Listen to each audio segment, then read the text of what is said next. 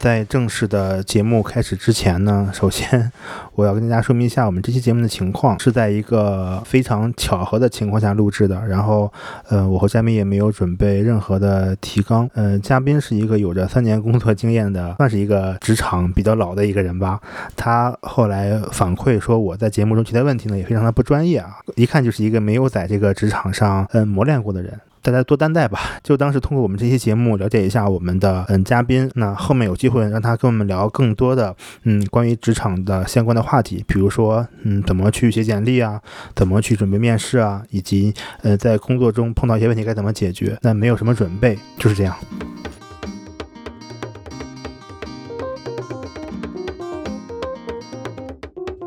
欢迎收听最新一期的《熊言熊语》，我是思考问题的熊。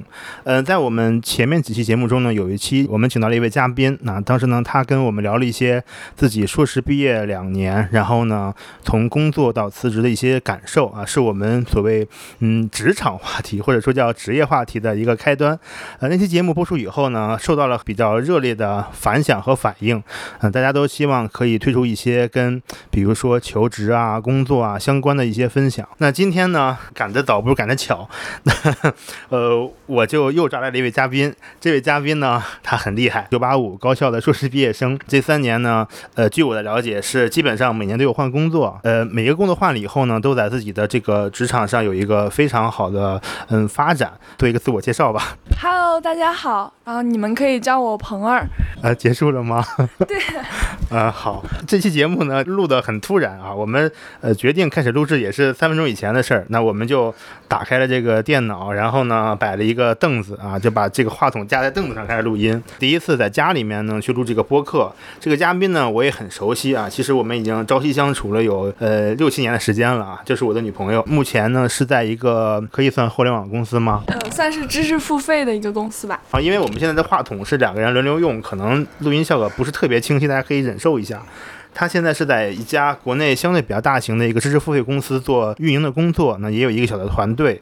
呃，我们今天请他来，主要是想跟大家聊一聊他自己这三年来从研究生毕业到职场工作的一个转变和心态吧。我还是嗯，请我们的嘉宾朋友来介绍一下，呃，你本科、研究生在哪里就读，后面大概做了哪些工作吧。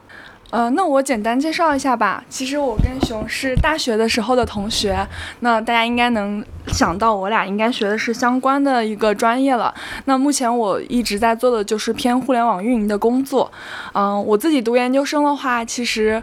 啊，很突然，已经过去三年多了。呃，我自己已经不太记得，就是特别多读书时候的很多细节嘛。因为我工作的时候，其实虽然只有三年，但是这三年其实我也经历了很多的工作的变化，或者说工作的一个呃改变吧。那我主要说一下呃我自己的认知吧，就是在我刚研究生毕业，以及我现在来看研究生阶段的带给我的意义吧。在其实读研的时候，确实是大学的时候，可能毕业前也没有。想清楚自己要做什么，然后就考了研究生，啊，考完研究生之后，可能那两年的时间。我可能是在证明自己不适合走科研这条道路的。当我研究生毕业的时候，我可能特别坚定，说我不会做跟我本本专业相关的事情。然后，但是其实当我工作一两年之后，我又发现研究生阶段我学习到的东西，或者说我独立去做一个课题，啊，做一个项目的那个能力，是可以让我在工作中比同步的那些本科的同学更优秀、更厉害的。读研的时候嘛，你最最起码你会一个人做一个课题的一个实验也好，然后。论文也好，最后去发文章也好，整个过程中其实你都在经历一个独自工作，然后独自做项目的这样一个阶段。那本科。的阶段是没有的，所以我现在看来的话，那段研究生的经历其实是让我自己的学习能力，还有整体项目规范的能力是一个打了一个很好的基础吧，以至于我最后在工作中就是会一直都比较幸运，然后整体的工作和业务能力也是比同样的就是在职场中一两年的人会进步的更快吧。所以研究生的阶段，我觉得啊，不同的一个时期，我的感受是不一样的。嗯，其实。呃，鹏儿他大学跟我是一个专业，是偏农学方向的。那研究生呢，他是在一个农学类的九八五研究生，做的一个课题相关的是食品保鲜方面的。呃，我其实想问，想问你一个问题，嗯，找工作嘛，念了研究生了或者念了博士了，你可能是在某一个专业已经呃学习了三年或者五年更长的时间，为什么当时最后就没有去尝试找一个跟你本专业很相关的工作？其实很简单，如果当你犹豫的时候，其实你就看一下选了本专业的这个人，他。三五年工作之后是什么样子？我当时就找了一个我们毕业呃三年五年的人，他可能在我们地方上的一个事业单位里吧，然后他就做一份特别稳定的工作。我好像能看到他十年以后的样子嘛，因为其实我们的专业而言，并不是说啊一定找不到工作的那种类型，只是说他可能做的事情就是比较枯燥吧，然后不是很适合我自己的性格。我自己的性格就是很喜欢多面挑战，还有就是发展比较。快的那种行业，所以所以我当时就是很坚定的否认掉了。啊，当你不知道怎么选择的时候，其实就是找一个以前做过这样选择的人，看一下他三五年后的状态是不是你想要的吧。应该找一个在你这个专业行业内其实是一个比较成功的例子。他就算在这个专业做的相对比较成功，他是一个什么状态？那可能以你的努力和你的能力。呃，就算你在这个专业做得很好，那可能在三五年以后，也就是他目前这个状态，那他这个状态是不是你想要的，或者是不是你能接受的？嗯，这可能是一个方法吧。那就是说，嗯，当你研究生毕业的时候开始找工作了吗？我个人感觉好像你每次工作感觉挺顺利的。第一次正式找工作，当时那种最大的收获和最大的挫败感。嗯，其实刚开始找工作的话，就是你的心情就会有一个变动。一开始你是自信满满的去找。工作了，觉得自己还不错，然后有差不多的学历背书，然后整体自己的能力也是 OK 的。当时也发过两篇文章，然后感觉自己很不错。但实际上在市场里，你就是一个小白啊。那整个过程中，就是从一个自我感觉良好到自我怀疑，到后面慢慢。去找到啊，我其实是有优势的，我其实是能做某一方面工作的这样一个过程。那在这个过程里，我觉得你面对的问题最多的一个也是，就是为什么你学了这个专业，然后从本科到研究生，后来又选择放弃这个专业？啊，我我自己当时呃，可能一开始也不知道怎么回答，后来慢慢的就会把你学的专业方面的东西慢慢去总结成你的一些能力点吧。包括团队协作呀，包括你自己独立呀、专注啊、认真等等等，就是你要要学会把自己啊学习上的东西，就是总结成一些通用的能力点，然后其实，在面对你新的工作的时候，才会有一点帮助。呃，这个我们所经过的训练，对工作真的是有帮助的吗？或者说？是可以迁移的吗？还是你只是当时把它作为一个由头去这么跟人解释的？一开始肯定是作为由头去解释的，但是后来你发现是有的，就是很认我们认识事物，就是整个过程就是从啊，我觉得我知道，然后后来觉得不知道，后来发现真的是这样，就是这样的一个过程。自己可能就会总结，比如说我当时在研究生阶段，我跟老师的关系，跟同实验组的关系就会比较好。那我做成很多实验，发了很多文章的背后的很多的原因是我可能充分听取了。他们的建议，然后找到了核心的人帮助我做很多事情。那这个就是你一个团队协作的能力，你的自我管理和管理他人的能力。那这个是很有帮助的。呃，你在做一个课题、做一个实验中啊，你自己可能特别的执着认真，就比如说这个今天晚上在这儿做不出来，我就不走了。这种心态、这种韧性，其实迁移到工作中是一样的。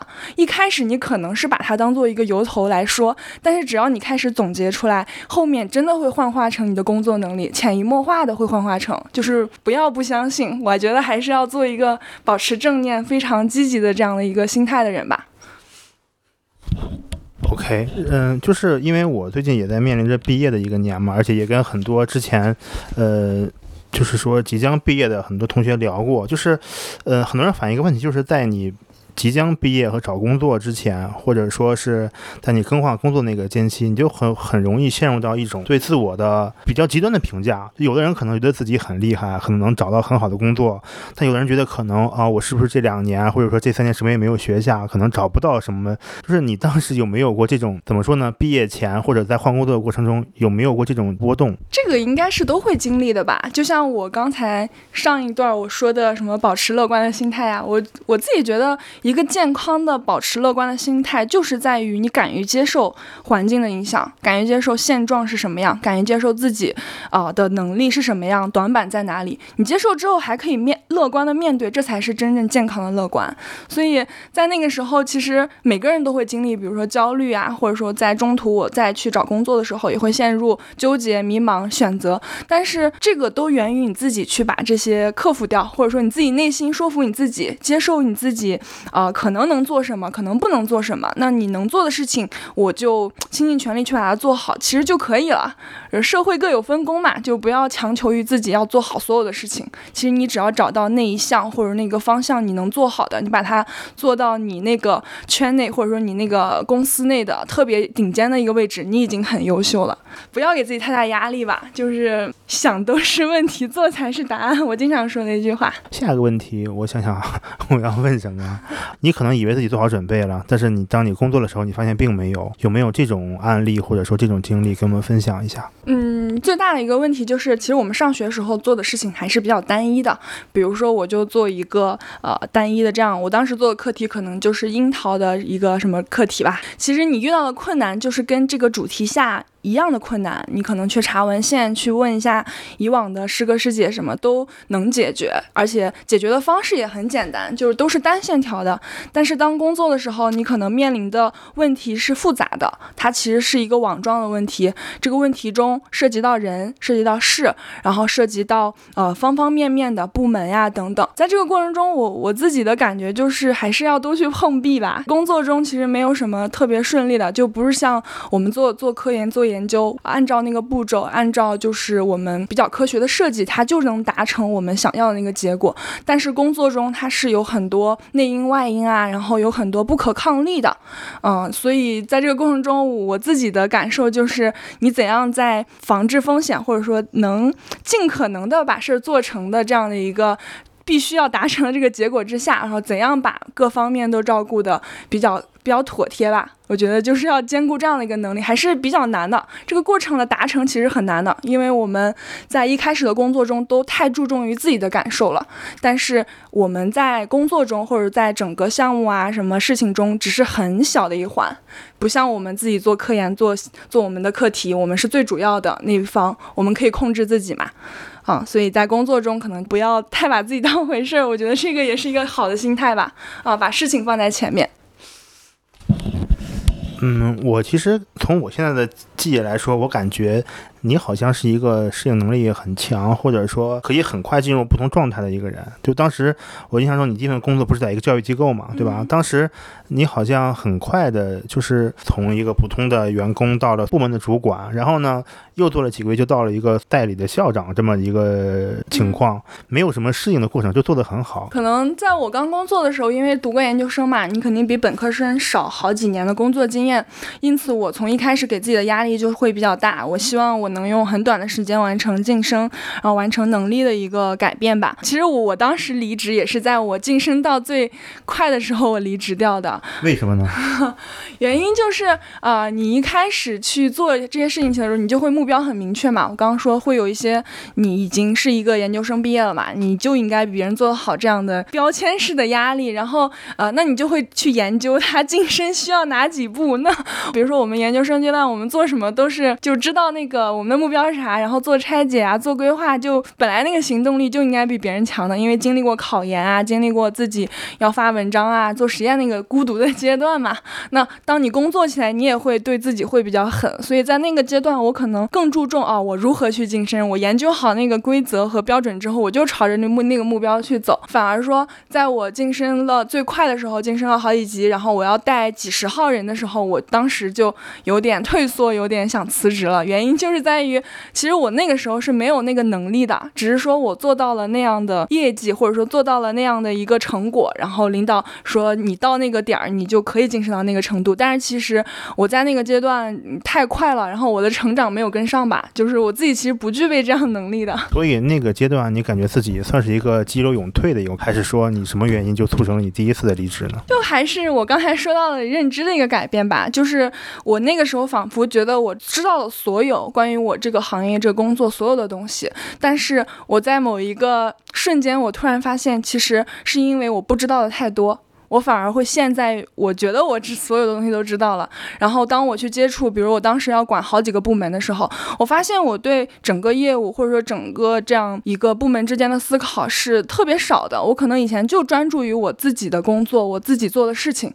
因此我在带团队的时候，带别的部门统筹很多安排的时候，我就会觉得。没有信心，然后感觉自己就是能力上是有是有缺陷的吧，敢于去意识到自己这一点了。然后我我还挺开心的，我当时离职，因为我没有逞强。如果逞强做下去的话，反而说不愿意去面对那些自己不知道的东西。那第一份工作，当你辞职之后，好像你中间休息了一段时间，然后找了第二份工作。我想问一下，你那个时间段是一个什么心态和一个状态？呃，我其实当时第一份工作离职之后，我大概休息了一个多月吧。然后在这一个多月里，我其实是。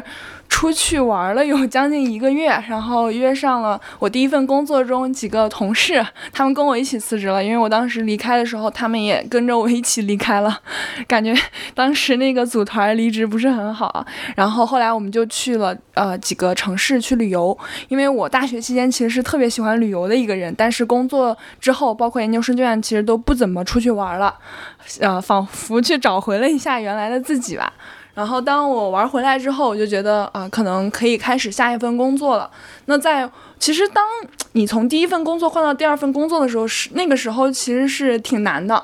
难在于你已经进入了一个行业，如果你再去选择另外一个行业的话，就就面试时候又会被问到，为什么你啊大学学了这个没有做这个？为什么你第一份工作是教育，现在又不做了？就会又陷入这个死循环中。所以你第二份工作它是一个大概什么样的行业呢？其实我第一份工作结束之后，我就有点想做呃互联网或者线上这块了，啊，因为啊。线下的话，它其实你。你工作的内容或者说你发展的局限性是很大的，一些线下的那些公司或者一些传统的行业，他们都是有固定的规范流程嘛。你在那个里面最多也是当螺丝钉，然后做到最好而已。但是在互联网公司的话，就会有更多新的项目，你可以从头开始做。所以我那个时候是打了想转行的这样的一个心吧。但是当你面试的时候，你就会发现遇到了各种问题，因为我刚刚也说了，像你的第一份工作、你的教育背景都会给你贴标签。当你面试的时候，还有人劝你说你的。都已经做这个做，当时做那么好，你就还回去找类似的继续做呗，就是都会有这样的一个标签啊。但是我是铁定了，当时就是不想做。那我在我当时转行的时候，我就觉得可能要找这两个行业之间有重合的地方嘛，所以就找了一个线上的这种教育在线教育的公司。其实它行业虽然不一样，但是也是做教育的嘛，它其实是有一点相通的啊。因此就到到了我第二家公司，其实是中间是一个挺长的博弈的过程。吧，就自己跟自己博弈，自己跟面试的博弈，然后在面试的过程中也帮自己梳理清楚了自己的很多呃想法，坚定了自己想要做的事情吧。就像你说的，都是一个有点转行的意思，但还是有些交集。我觉得你就是能够挺好的梳理清，比如说如何把上一次经历的这些优势，嗯，去转换成你的一个能力，运用到后面的工作中。就算你想转行、转专业或者跨一个不同的领域，第二份工作其实你是在一个非常标准的一个外企了。对吧？在那个外企工作的近一年的时间，对你最大的影响和改变是什么呢？哦，我自己目前三段经历里，我觉得第二份工作可能对我的影响和改变最大吧。因为在外企的话，你首先就是你一开始你的那个感受就会有点受碾压的感觉。第二份工作它是美国的一个公司，其实它里面员工的素质都是很高的。然后我身边工作的人基本上都是九八五硕士级以上，做编程类课程的一些老师或者说一些助教都是博士级以上。的，所以大家整体的那个业务水平或者说他的知识背景都是很厉害的，嗯，我印象特别深刻，就是我当我到第二家公司。开第一场会的时候，我就处于一种听不太懂的那个界面吧，因为我们公司是有外国人的嘛，所以整场的那个会议基本上都是英语。那对我来说，有一年当时都没有接触那种英语环境的时候，以前英语也不是特别好吧。然后当你换到那个环境的时候，你就是莫名的会感到压力。当你听不懂的时候，你就发现你知识的盲区原来这么大。第二份工作，我反而觉得更让我觉得像是一个职场的初体验吧，因为第一份工作都太。太顺利了，可能当时两个月、三个月啊，一进去觉得自己很能胜任那种，但到第二份工作我就会觉得真的很困难、很碾压，行业也很难，像编程啊什么我都不太知道。我那个时候可能还问了熊很多相关的问题，但是对我影响比较大的就是外企整个的一个行事风格吧。我自己到现在我都会觉得，呃，如果让我再选的话，我觉得第一份工作应该去这样标准化的这样的一个公司，它让你可以建立比较好的一个工作习惯。像外企，他们思考问题都会非常严谨，开会的话也是非常有逻辑和条理的啊，效率也会非常高。当时在那边工作，可能每天工作可能就六个小时不到吧，就我每天大概早上 十一点才去，然后晚上五六点就下班了。但是大家的一个工作的一个质量或者是工作效率都是非常高的，啊，那个时候我觉得才开始建立了我职场的一个呃工作的能力吧，养成了我一些工作的习惯。刚才彭儿也跟我们分享了一下，他从第一家公司跳到一个外企以后工作那段时间的一个收获。呃，我突然就想到了一个问题哈，嗯，假设我们现在这些即将面临毕业的这些学生，他可能会面临几个选择嘛？比如说我要去一个很大型的公司，还是去一个人员相对精炼一点的，你可以有很大空间的公司？你有三段工作经历了吗？从你这个经验来看，和你的踩过一些坑来看，他应该比较注重哪几方面？然后应该去选一个什么类型的公司？其实我觉得，在思考选什么样的公司之前，应该思考你要选择什么样的行业或者什么样的一个赛道。呃，例如说像申信，你可以选择像申信的一些科普啊、培训相关的，就也是偏教育了。其实，另外你也可以选择特别技术、特别专业的。你要先确认这个，因为我当时其实你看我的几份工作，其实都是跟教育相关的，其实跟知识啊、跟知识服务相关的这样的。因为我自己内心是比较喜欢这行的，我觉得定。行业是比较重要的。那当你定完行业之后，几种公司的类型，我觉得要根据你当时的一个阶段而言。如果你刚毕业的话，我自己的经验啊，不代表就是一定是对的。我自己的经验觉得还是去大一点的互联网公司，或者说去大一点的那种呃外企会好一些，因为他们的工作的规范程度以及人才的密度吧，其实是对你有影响的啊。你身边的人其实就能遇到更高质量的人，因为更厉害的人他就在。那些厉害的公司里嘛，其实对你最开始的一些习惯的养成和你一开始工作的那个整体的那个风格的话，养成是非常有帮助的。他们有一种说法，就是说你在大的公司的话，你只能做一个所谓的螺丝钉，做那个生产链条里面的很小的一个环节，是这样的吗？刚毕业就是要做螺丝钉的呀。如果你刚毕业就想上天，那肯定是不可以的呀。你刚毕业就是要做好螺丝钉的工作，你只有做了螺丝钉的工作，把规范的事情做到更好，你才有机会去。做整个项目的事情呀。不可能，你一毕业然后就去负责一个项目，那你这个项目多半就黄了呀。如果你觉得自己特别天才，就是你单项的能力一周就能做好，你一下子就能上手那种也可以。但是这种人基本上很少很少的。我观察到晋升到总监级以上的人，他们基本上都是有那种大厂或者大公司的经验的。一开始他们就养成一个特别好的工作习惯，对于他之后的发展是特别基础，或者说一件特别重要的事儿。就像我现在。可能如果没有上一家外企的工作的话，我也不可能在现在的工作中有那么多的晋升的机会，我也不可能做项目的时候那么的做很多项目的管理或者项目的一个推进吧，就都是有影响的。我自己感觉对普通人来而言吧，一开始去找一家比较规范的公司，然后他能够给你系统的培训，然后系统的工作习惯的养成是非常重要的。除非你是特别天才，然后特别有创业型思维的那种，那那那个就另说吧。我只是觉得对于普通的我来说吧。对，其实我自询过，也采访过一些人，他们的说法都是说，毕业的话，你可以尽量先大有的公司去感受一下那个氛围，可以学到很多你愿意学的东西吧。硕士毕业到找工作，以及后面再换工作的话，写简历你有没有什么一些心得呢？稍微简单的给我们聊一下。有机会的话，后面我们可以单独再聊一期更具体的节目吧。嗯，其实我这方面我觉得我自己做的不是那么好。那我说一些反思方面层面的问题吧。嗯，简历这个东西其实就是一个敲门砖嘛，它只是 HR 看到觉得你对你跟这个岗位的匹配度会不会给你打第一次电话的这样的一个几率，所以其实你要知道，看你简历的人并不是懂你这个业务的人，简历上其实是要有一点那种装修的那个意味在的，就是可能呃在之前你只是负责一个螺丝钉，但是你要把这个项目完整的阐述一下吧，啊要一定要说结果、数据这些。我自己之前的简历就是比较自嗨型的吧，就会把我觉得重要的东西放前面啊，例如说学校啊，以前发的论文啊。什么的。但是其实他们更注重你的一些项目经历吧。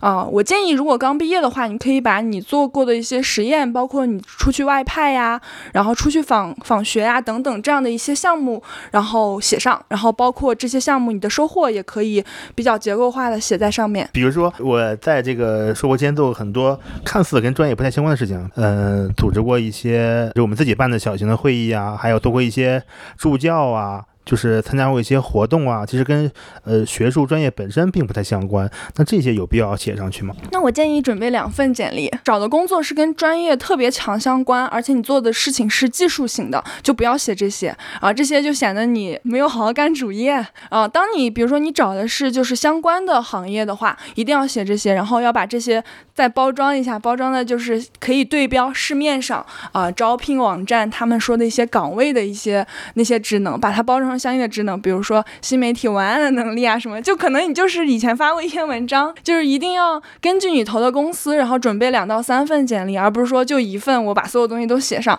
那是没有重点的。嗯，因为你一毕业可能还没有想好自己具体的方向嘛，这个都是很正常的。那那个时候你就多准备几份简历，把你的经历还有把你的擅长的东西归归类。一看完简历不知道我们公司什么岗位适合你，这个就是挺要命的吧？他一看完都觉得我我这里好像。没有适合你的岗位，一定要突出自己想要的那个岗位那些能力点，在自己简简历上进行一个体现。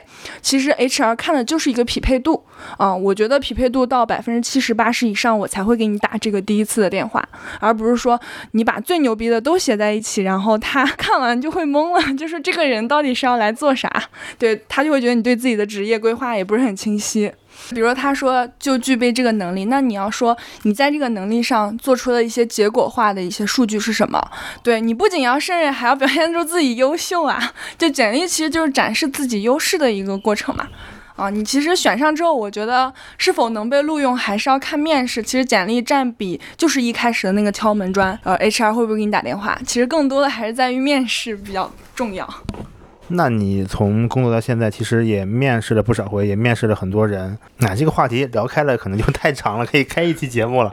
那简单说一下吧，就假设一个毕业生他去准备面试，你觉得最需要注重的三点？第一个，我觉得还是要有一个比较良好的那个仪容仪表吧，这个其实挺重要的，因为人都是视觉动物，也不需要你浓墨重彩啊，就是你差不多要打扮的得体干净，这个是必须要准备的。因为很多我们做研究的有一。一些我以前的同学，他们都是邋里邋遢的那种，那种肯定是不行的，因为职场中就需要你简洁清晰的一个外表，这个其实就能突出你对这个事情的重视。这是第一点，一点我就想问问题了，呃，体型会有影响吗？比如说，当你面试的时候看到一个人他过分的瘦或者比较胖，这种体型的影响真的会影响到一个人面试的成败吗？那我需要开始减肥吗？会有一点影响的。我之前也面试过别人嘛，如果他特别胖，我就会觉得他很懒；然后如果他很瘦，我就会觉得他会不会身体不好，承担不了那么重的工作，会有这样的顾虑。就是这就叫第一印象啦。但是其实，在你后面的面试沟通中，这些都是可以打破的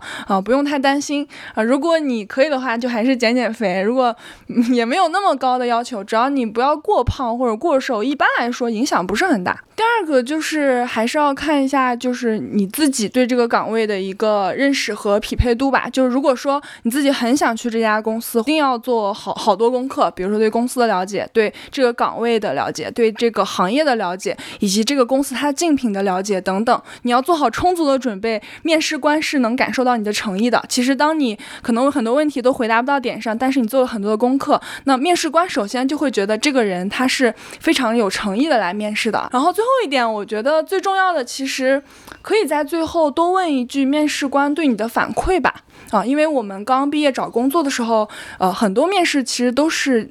及格分以下的，那怎样让你的面试越来越好？其实你就听一下面试你的人他对你的反馈。我以前都是会追问的，就是我会问一下，就是您对我今天面试有没有什么建议啊？或者说问我们的 HR 短信什么呃当面问都可以，一定要厚下脸皮问他给你的建议，其实是特别好的，或者说特别能帮助到你的。哎，我这个好像真的没有想过，就是要主动向面试官问。这个面试表现的问题。呃，面试的时候你需要准备几个问面试官的问题，这个情况下好像是一个必选的一个环节了。你觉得从你面试别人经验来说，作为一个面试者的话，应该去问面试官哪些问题呢？嗯，这个问题是一定要回答的。我是一个面试的人，我问出这个问题，我其实就在试探对方的一个意愿。如果他没有什么问题了，我们基本上觉得他对我们公司兴趣不浓。对，所以呃，当问到这个的时候，我的建议就是说，可以问一些，比如说呃。如果我入职，然后 如果我入职的话，就是可能我做的这个岗位是在解决哪个项目、哪哪些环节的重要问题的，或者说啊，你可以问问公司价值观相关的。其实就要多问一下跟具体这个工作岗位相关的一些问题，其实是可以问的，可以简单问两个，不要问的太难。我遇到过最无语的一个这个提问，就是对方问我说：“你能介绍一下你的工作经历吗？”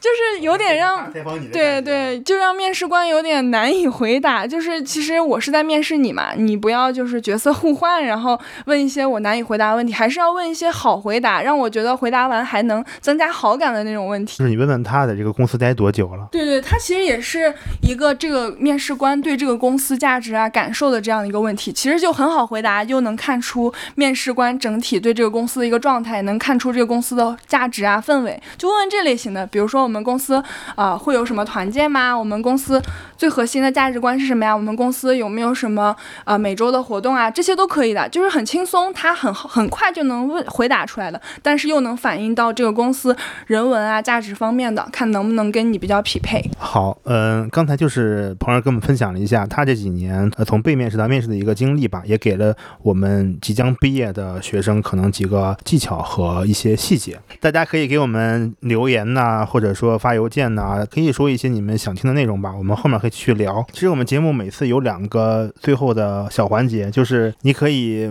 问我就是问主播一个你感兴趣的问题，另外就是给我们推荐一两个你最近感兴趣的东西，那可以是书，可以是剧，呃，什么都可以。那首先你有什么想问我的问题吗？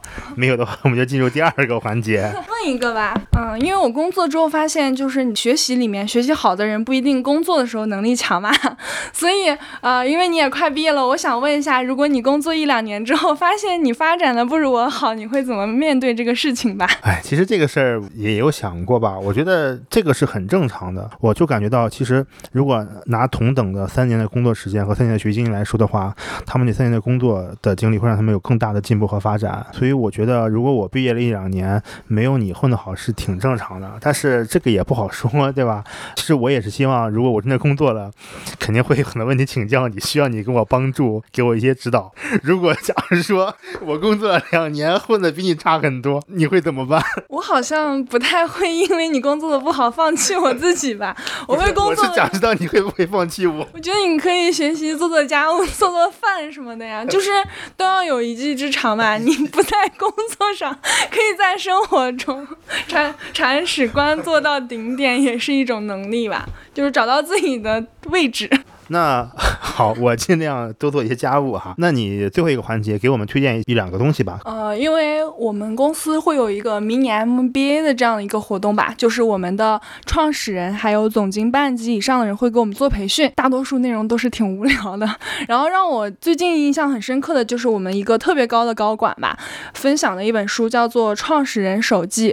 嗯，他是那个华住的那个老板叫季琦，他写的一本书。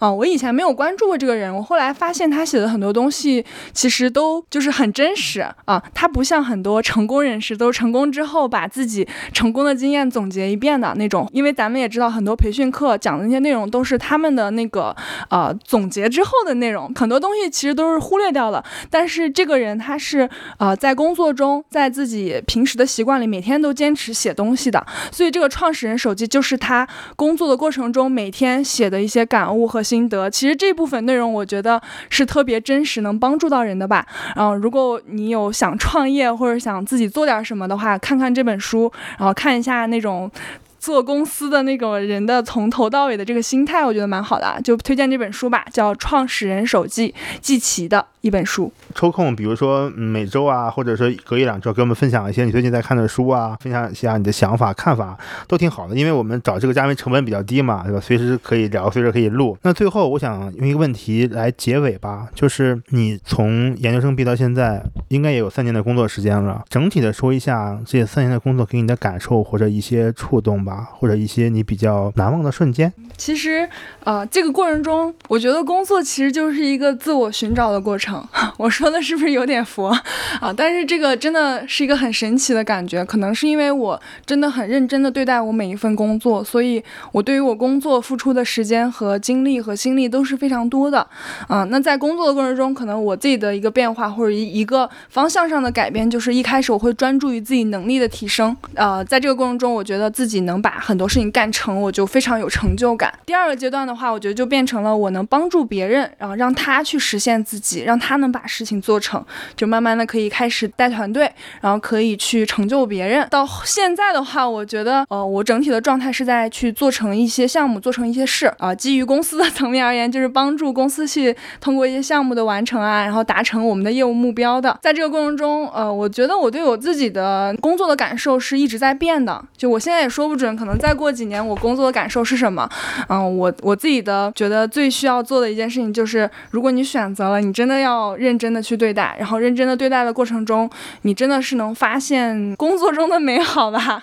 因为我其实每一段工作都还就是挺认真，付出挺多的，但是回报我觉得也我自己也挺满意的吧。工作其实也都很辛苦很无聊，如果说换一种 心态吧，就是乐在其中，或者说能在这个过程中找到自己，然后找到自己满足感的来源，这个让我觉得很特别有成就感。工作中找到那个能让自己有成就感的那个点或者那个方向，坚持做做下去。可能这个点会一直的变化，但是，呃，你只要找到的时候，你就把它做好做成。其实你在工作中是一直都会有爽点的，然后这个爽点也会让你越做越好吧。